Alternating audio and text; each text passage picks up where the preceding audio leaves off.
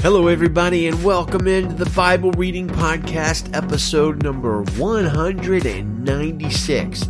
Today's big Bible question is How has the house of God become a den of thieves? So, hello, friends. Welcome to another weekend. Happy Saturday to you. You know, if you look around outside, things are confusing. They're scary. They're disheartening right now, right? I've never seen more disunity in my home country than I've seen now, nor have I seen so many vocalized disagreements and differing assessments of current events than I have seen over the past couple of months. And that includes Christians too, maybe even especially Christians.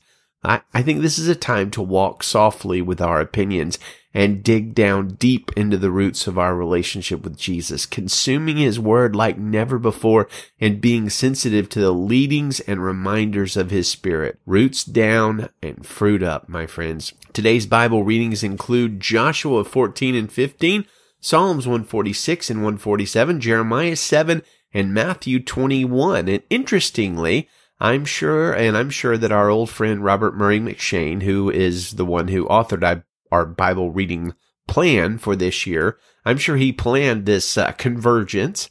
But our focus passage today is from two different chapters of scripture in two different books, Jeremiah 7 and Matthew 21, that both warn about the same issue, God's house becoming a den of thieves. So two big questions we want to consider today. Number one, what in the world does Jesus mean when he says that certain people were turning his father's house into a den of thieves or a den of robbers?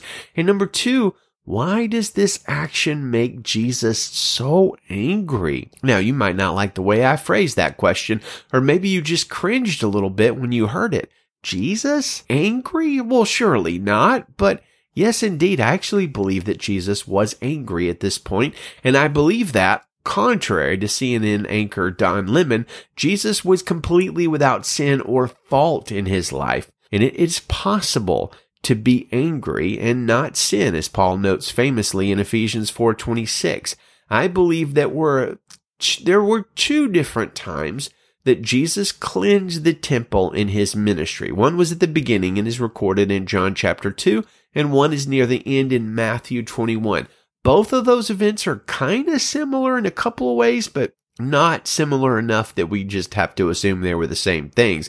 I actually think they're different enough that they appear to be separate events. So to talk about this whole den of robbers issue, which is something I think still is going on today, let's first read Jeremiah 7. Then we're going to read Matthew 21 and then we're going to compare the Matthew 21 temple cleansing scene to the scene uh, in of temple clean, cleaning at the beginning of Jesus' ministry in John chapter 2. So let's go to Jeremiah 7 first. Jeremiah chapter 7 verse 1 in the Christian Standard Bible. This is the word that came to Jeremiah from the Lord. Stand in the gate of the house of the Lord and there call out this word. Hear the word of the Lord, all you people of Judah who enter through these gates to worship the Lord. This is what the Lord of armies, the God of Israel says. Correct your ways and your actions, and I will allow you to live in this place. Do not trust deceitful words chanting, this is the temple of the Lord, the temple of the Lord, the temple of the Lord. Instead, if you really correct your ways in your actions, if you act justly towards one another, if you no longer oppress the resident alien, the fatherless, and the widow, and no longer shed innocent blood in this place or follow other gods, bringing harm on yourself, I will allow you to live in this place, the land I gave to your ancestors long ago and forever. But look, you keep trusting in deceitful words that cannot help. Do you steal, murder, commit adultery, swear falsely, burn incense to Baal, and follow other gods that you have not known? Then do you come and stand before me in this house that bears my name and say, we are rescued so we can continue doing all these detestable acts. Has this house which bears my name become a den of robbers in your view? Yes, I too have seen it. This is the Lord's declaration. But return to my place that was at Shiloh, where I made my name dwell at first. See what I did to it because of the evil of my people Israel. Now, because of you have done all these things, this is the Lord's declaration. And because I have spoken to you time and time again, but you wouldn't listen, and I have called to you, but you wouldn't answer, What I did to Shiloh, I will do to the house that bears my name, the house in which you trust, the place that I gave you and your ancestors. I will banish you from my presence, just as I banished all of your brothers, all the descendants of Ephraim. As for you, do not pray for these people, do not offer a cry or a prayer on their behalf, and do not beg me, for I will not listen to you. Don't you see how they behave in the cities of Judah and in the streets of Jerusalem? The sons gather wood, the fathers light the fire, and the women knead dough to make cakes for the queen of heaven, and they pour out drink offerings to other gods so that they provoke me to anger. But are they really provoking me? This is the Lord's declaration. Isn't it they themselves being provoked to disgrace? Therefore, this is what the Lord God says. Look, my anger, my burning wrath is about to be poured out on this place, on people and animals, on the tree of the field and on the produce of the land. My wrath will burn and not be quenched. This is what the Lord of armies, the God of Israel says. Add your burnt offerings to your other sacrifices and eat the meat yourselves. For when I brought your ancestors out of the land of Egypt, I did not speak with them or command them concerning burnt offering and sacrifice. However, I did give them this command. Obey me, then I will be your God and you will be my people. Follow every way I command you so that it may go well with you. Let, Yet they didn't listen or pay attention, but followed their own advice and their own stubborn, evil heart. They went backward and not forward. Since the day your ancestors came out of the land of Egypt until today, I have sent all my servants, the prophets, to you time and time again. However, my people wouldn't listen to me or pay attention to me, but, became obstinate. They did more evil than their ancestors. When you speak all these things to them, they will not listen to you. When you call to them, they will not answer you. Therefore declare to them, this is the nation that would not listen to the Lord their God and would not accept discipline. Truth has perished. It has disappeared from their mouths. Cut off the hair of your sacred vow and throw it away. Raise up a dirge on the barren heights, for the Lord has rejected and abandoned the generation under his wrath. For the Judeans have done what is evil in my sight. This is the Lord's declaration. They have set up their abhorrent things in the house that bears my name in order to defile it. They have built the high places of Topheth to Ben Hinnom Valley in order to burn their sons and daughters in the fire, a thing I did not command. I never entertained the thought. Therefore, look, the days are coming, the Lord's declaration, when this place will no longer be called Topheth and Ben Hinnom Valley, but Slaughter Valley, Topheth will become a cemetery because there will be no other burial place. The corpses of these people will become food for the birds of the sky and for the wild animals of the land with no one to scare them away. I will remove from the cities of Judah and the streets of Jerusalem the sound of joy and gladness and the voices of the groom and the bride, for the land will become a desolate waste. Well, mercy. Ah, uh, what a passage. We're going to get to Matthew 21 in a second, but my goodness, what was happening in Jeremiah 7 is you had all these people who were going to church and calling themselves followers of God. And they were saying, Oh, we stand in the house of God, the house of God, the house of God. This is the temple of the Lord, the temple of the Lord, the temple of the Lord. But they weren't following God. They were completely ignoring his word. They were not acting justly towards each other. They were oppressing aliens. That means foreigners in their land. They were oppressing fatherless people, orphans. They were oppressing widows. They were following other gods. They were engaging in idolatry. And God was saying, look, you can't just keep coming to the, my temple. You can't just keep coming to my church and behaving this way, oppressing foreigners and orphans and widows and engaging in idolatry and greed and stealing and stuff like that. You can't do that. I'm going to destroy this land because I keep calling to you over and over and over and over and over and over and over again. And you are ignoring my word and you're ignoring my people. It's, it's like a frustrated father who's pleading with his child. He loves him deeply, but he's pleading with his child. I've told you over and over and over and over again, and the child just will not listen to the father. Well, what comes after that? Of course, punishment comes.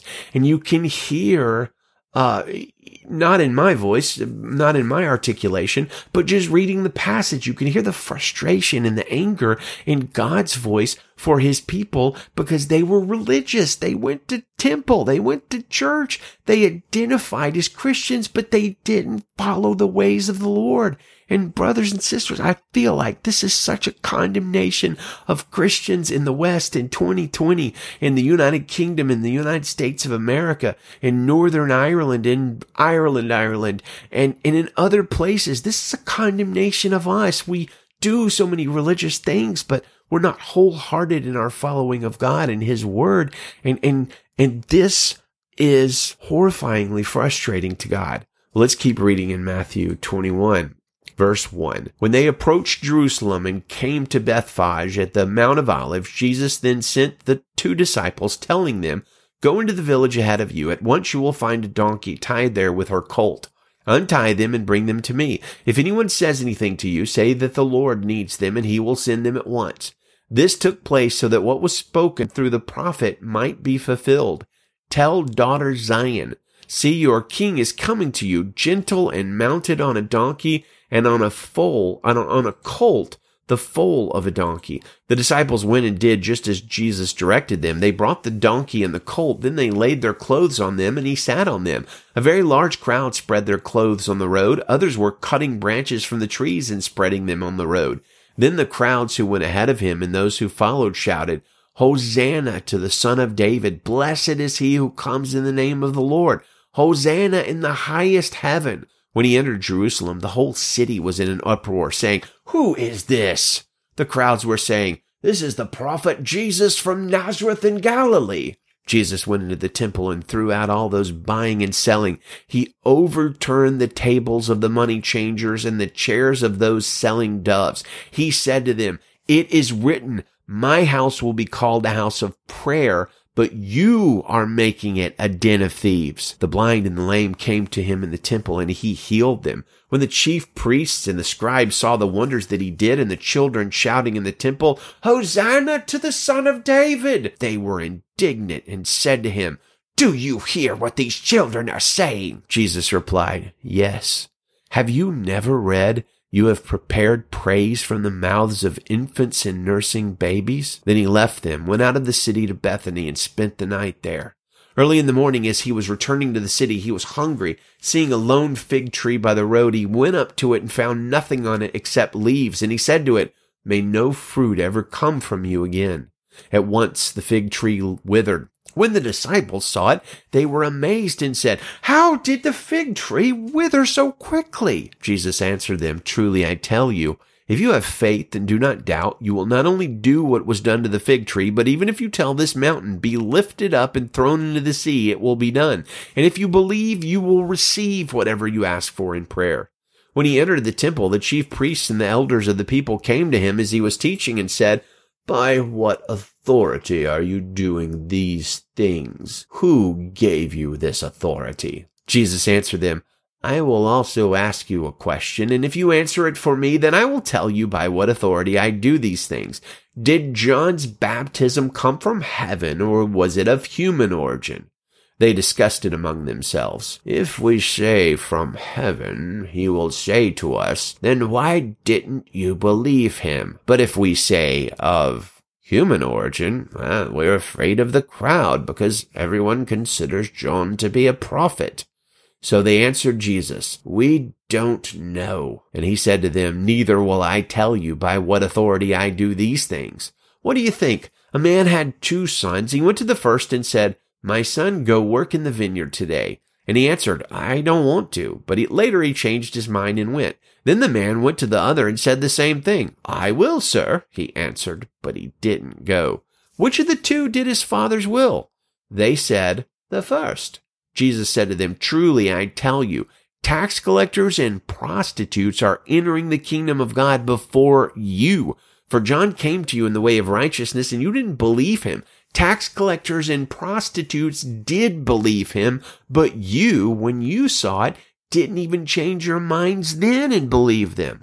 Listen to another parable. There was a landowner who planted a vineyard, put a fence around it, dug a wine press in it, and built a watchtower. He leased it to tenant farmers and went away. When the time came to harvest fruit, he sent his farm servants to the farmers to collect his fruit.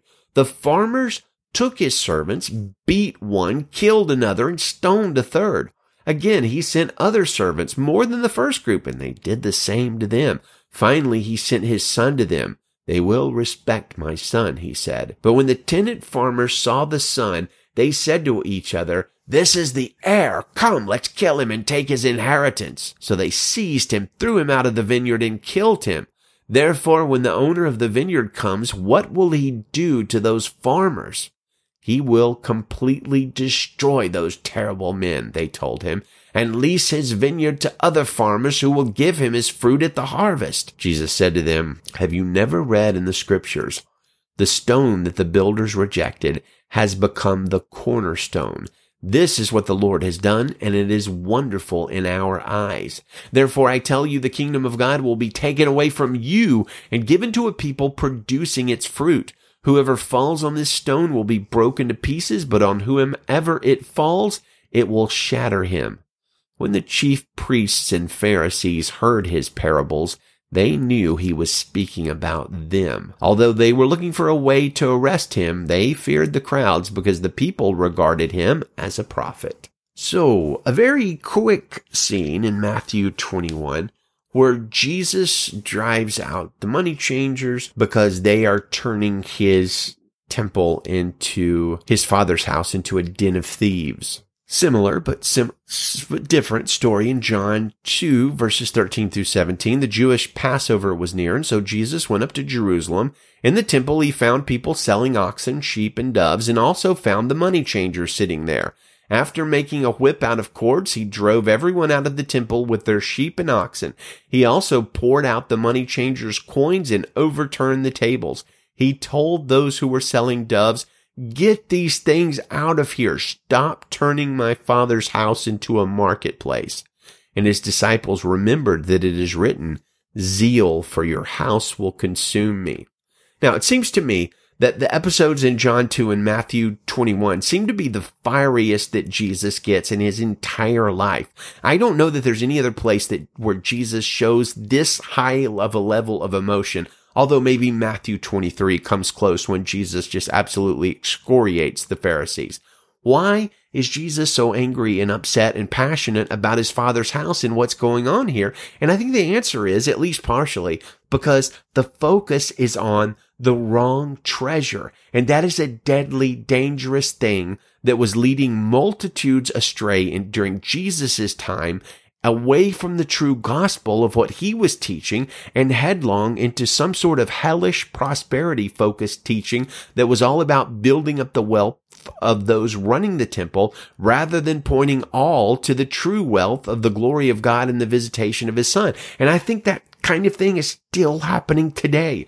Just turn on your TV to some of the religious channels and I think you might see some examples of such thing. The focus is on the wrong treasure. Now let's listen to John Piper talk about the John 2 passage, realizing that the truths of uh, John 2 really are tightly intertwined with the truths from Matthew 21. Even though the two scenes are different, the spiritual application of both is largely the same. Keep your eyes and heart on the right treasure and not the shiny but worthless treasures of the world. Piper says, in verse 16, Jesus says, take these things away. Do not make my father's house a house of trade.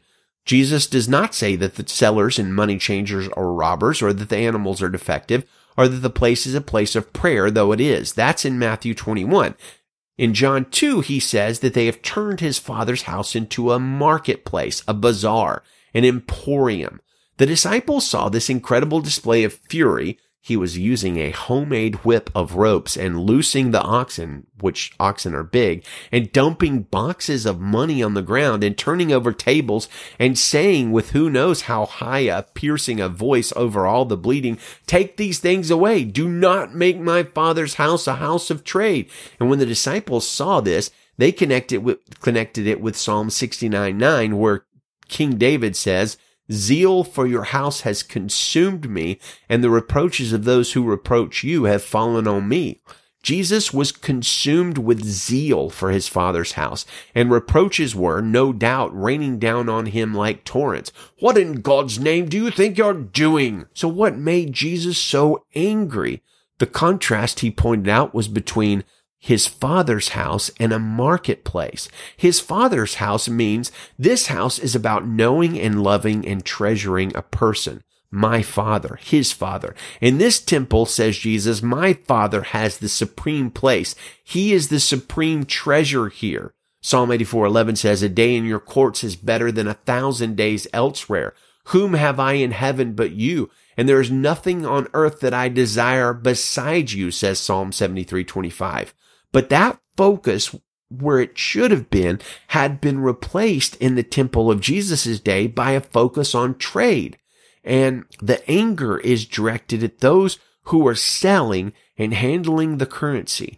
Jesus could see through the veneer of religious helpfulness in the heart. In fact, in verse 25, John says, he himself knew what, what was in man. That's John 2.25. So what did Jesus see? He saw that this marketplace was not advancing communion with his heavenly father. It was not flowing from the love of God. It was flowing from the love of money. And what had made it worse was that religious ritual and vaunted helpfulness by, you know, changing money were being used as a cover for greed. Oh, the entanglements of greed and religion in our city and in our day. Piper says another story just broke this week of a big church based Ponzi scheme with a pastor bilking his people of a hundred million dollars. I think this was like a sermon from 2014. That's what Jesus saw, says Piper. Hypocrisy. Religion used as a front for greed. Empty forms of love for God plastering over the insatiable love of money. Jesus boils when he sees formal godliness as a cover for gain. Jesus made it very clear that underneath the religious legalism of the Pharisees, he saw the love of money. Jesus said to the scribes and Pharisees in Luke 16, 13, no servant can serve two masters for either, either he will hate the one and love the other, or he will be devoted to the one and despise the other. You cannot serve both God and money. And then Luke comments, the Pharisees, who were lovers of money, heard all these things and they ridiculed him. That's another form of hypocrisy, says Piper. Shoot the messenger of truth. Rescue yourself with ridicule. You can hear the zeal of Jesus burning in Matthew 23, 25. Woe to you, scribes and Pharisees, hypocrites! You clean the outside of the cup and the plate, but inside they're full of greed and self-indulgence. In other words, you put up a fine display of religious helpfulness in the temple marketplace, but you're driven by the love of money, not the love of God. And brothers and sisters, you can have money and be a Christian. You can, um, you can do that, but you can't love both God and money. We can't. We mustn't be driven by the love of money. When we are, we are replacing the greatest treasure, which is the love of God. And I think this is the thing that gets Jesus so incensed, particularly when it is seen in the leaders of the house of God, when it is seen in those who should be pointing people to the treasures of God and of knowing God, and rather they are pointing themselves to bilking and fleecing the flock out of their money. It was a horrifyingly abominable offense in Jesus' day, and it still is today when we encounter it. Lord, save us from greed. Well, let's keep reading. Joshua chapter 14 verse 1. The Israelites received these impor- these portions that the priest Eleazar, Joshua son of Nun, and the family heads of the Israelite tri- tribes gave them in the land of Canaan. Their inheritance was by lot as the Lord commanded through Moses for the nine and a half tribes because Moses had given the inheritance to the two and a half tribes beyond the Jordan, but he gave no inheritance among them to the Levites. The descendants of Joseph became two tribes, Manasseh and Ephraim. No portion of the land was given to the Levites except cities to live in, along with pasture lands for their cattle and livestock. So the Israelites did as the Lord commanded Moses, and they divided the land. The descendants of Judah approached Joshua at Gilgal, and Caleb, son of Jephunneh the Kenizzite, said to him, You know what the Lord promised Moses, the man of God, at Kadesh Barnea about you and me. I was 40 years old when Moses, the Lord's servant, sent me from Kadesh Barnea to scout the land, and I brought back an honest report. My brothers who went with me caused the people to lose heart, but I followed the Lord my God completely. On that day Moses swore to me, the land where you have set foot will be an inheritance for you and your descendants forever, because you have followed the Lord my God completely. As you see, the Lord has kept me alive these 45 years as he promised since the Lord spoke this word to Moses while Israel was journeying in the wilderness. Here I am today, 85 years old. I am still as strong today as I was the day Moses sent me out. My strength for battle and for daily tasks is now as it was then. Now give me this hill country the Lord promised me on that day, because you heard then that the Anakim are there, as well as large fortified cities. Perhaps the Lord will be with me and I will drive them out as the Lord promised. Then Joshua blessed Caleb, son of Jephunneh, and made him and gave him Hebron as an inheritance. Therefore Hebron still belongs to Caleb, son of Jephunneh the Kenizzite, as an inheritance today, because he followed the Lord, the God of Israel, completely. Hebron's name used to be Kiriath Arba. Arba was the greatest man among the Anakim. After this, the land had rest from war. Joshua chapter 15. Now the allotment for the tribe of the descendants of Judah by their clans was in the southernmost region, south to the wilderness of Zin and over to the border of Edom. Their southern border began at the tip of the Red Sea on the south bay and went south of the Scorpion's ascent, proceeded to Zin, ascended to the south of Kadesh Barnea, past Hezron, ascended to Addar, and turned to Karka. It proceeded to Asmon and to the brook of Egypt, and so the border ended at the Mediterranean Sea. This is your southern border. Now the eastern border was along the Dead Sea to the mouth of the Jordan. The border on the north side was from the bay of the sea at the mouth of the Jordan. It ascended to Beth Hoglah, proceeded north of Beth Arabah, and descended to the stone of Bohan, son of Reuben. Then the border descended to Debir from the valley of Achor, turning north to the Gilgal that is the opposite the ascent of Adumim, which is south of the ravine. The border proceeded to the waters of En Shemesh and ended it in Rogel. From there, the border ascended Ben Hinnom Valley to the southern Jebusite slope, that is Jerusalem, and ascended to the top of the hill that faces Hinnom Valley on the west at the nor- northern end of the Rephaim Valley. From the top of the hill, the border curved to the spring of the waters of Nephtoah, went into the cities of Mount Ephron, and then curved to Baalah, that is Kiriath Jearim.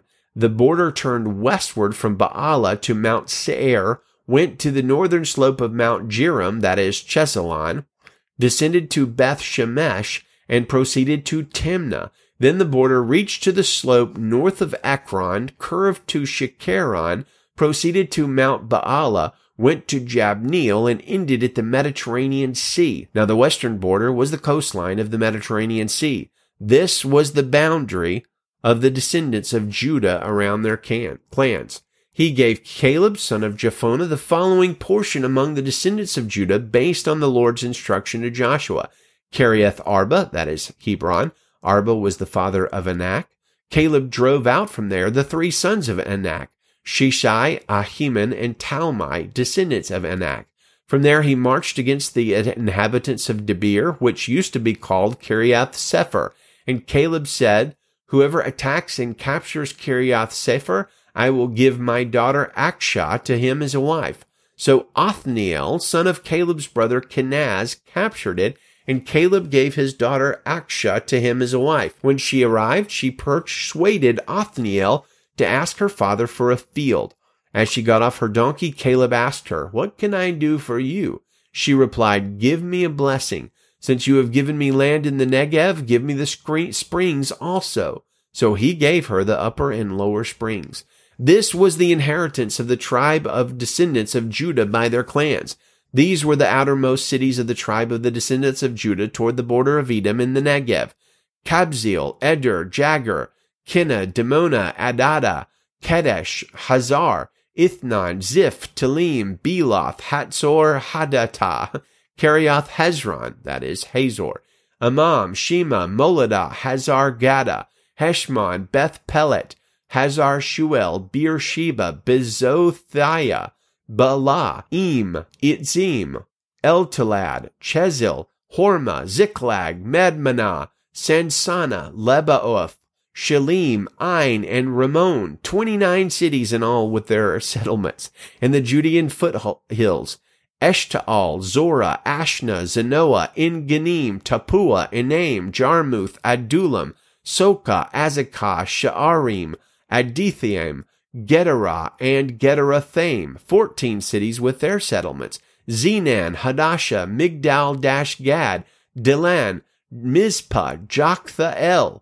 Lachish, Bozkath, Eglon, Cabbon, Lahmon, Chitlish, Gederoth, Beth Dagon, Naamah, Makkedah, 16 cities with their settlements. Libnah, Ether, Ashan, Iphtah, Ashnah, Netzeb, Keilah, Achzib, and Mareshah, nine cities with their settlements. Ekron, with its surrounding villages and settlements, from Ekron to the sea, all the cities near Ashdod with their settlements, Ashdod with its surrounding villages and settlements, Gaza with its surrounding villages and settlements to the brook of Egypt and the coastline of the Mediterranean Sea. In the hill country, Shamir, Jeter, Socoh, Dinah, Kiriath Sannah, that is, Debir, Anab, Eshtemoh, Anim, Goshen, Holon, and Giloh, eleven cities with their settlements. Arab, Dumah, Ashan, Janim, Beth Tappuah, Aphekah, Humtah, Kiriath Arba, that is Hebron, and Zior, nine cities with their settlements. Maon, Carmel, Ziph, Juttah, Jezreel, Jokdeam, Zanoah, Kain, Gibeah, and Timnah, ten cities with their settlements. Halhul, Beth Zur, Gedor, Ma'arath, Bel Anath, Beth Anath, and El six cities with their settlements. Kiriath Baal, that is Kiriath Jearim, and Rabbah, two cities with their settlements. In the wilderness, Beth Arabah, Middin, Secacah, Nibshan, the city of salt, and Engedi, Engedi, six cities with their settlements. But the descendants of Judah cannot drive out the Jebusites who lived in Jerusalem, so the Jebusites still live in Jerusalem among the descendants of Judah today. All right, now I want you guys to take out a pen and a paper and mark all of these locations that I mentioned and their alternative names on a piece of paper accurately, just as Joshua described them for us. And I'll wait for you to be finished.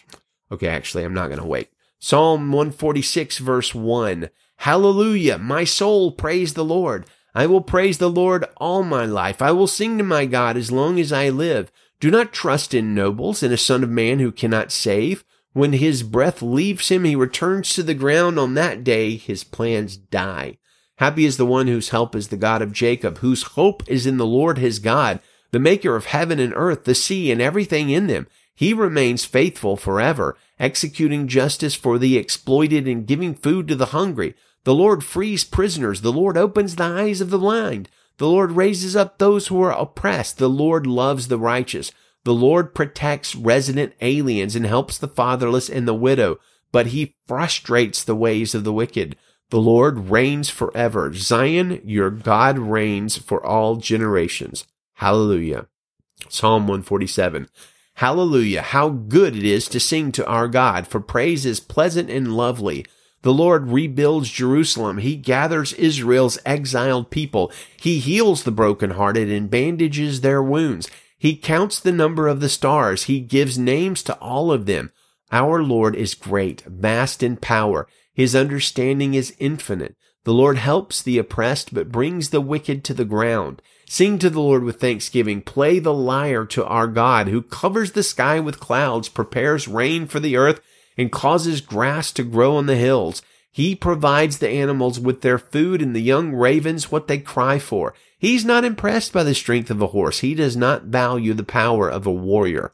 The Lord values those who fear him, those who put their hope in his faithful love.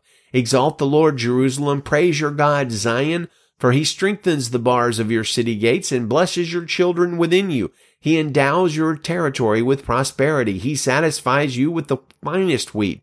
He sends his command throughout the earth. His word runs swiftly. He spreads snow like wool. He scatters frost like ashes. He throws his hailstones like crumbs. Who can withstand his cold? He sends his word and melts them. He unleashes his winds and the water flows. He declares his word to Jacob, his statutes and judgments to Israel. He has not done this for every nation. They do not know his judgments. Hallelujah. Hallelujah indeed, dear friends. May the Lord give you a good Saturday and a good Sunday, a good Lord's Day. We will see you soon. Good day and Godspeed.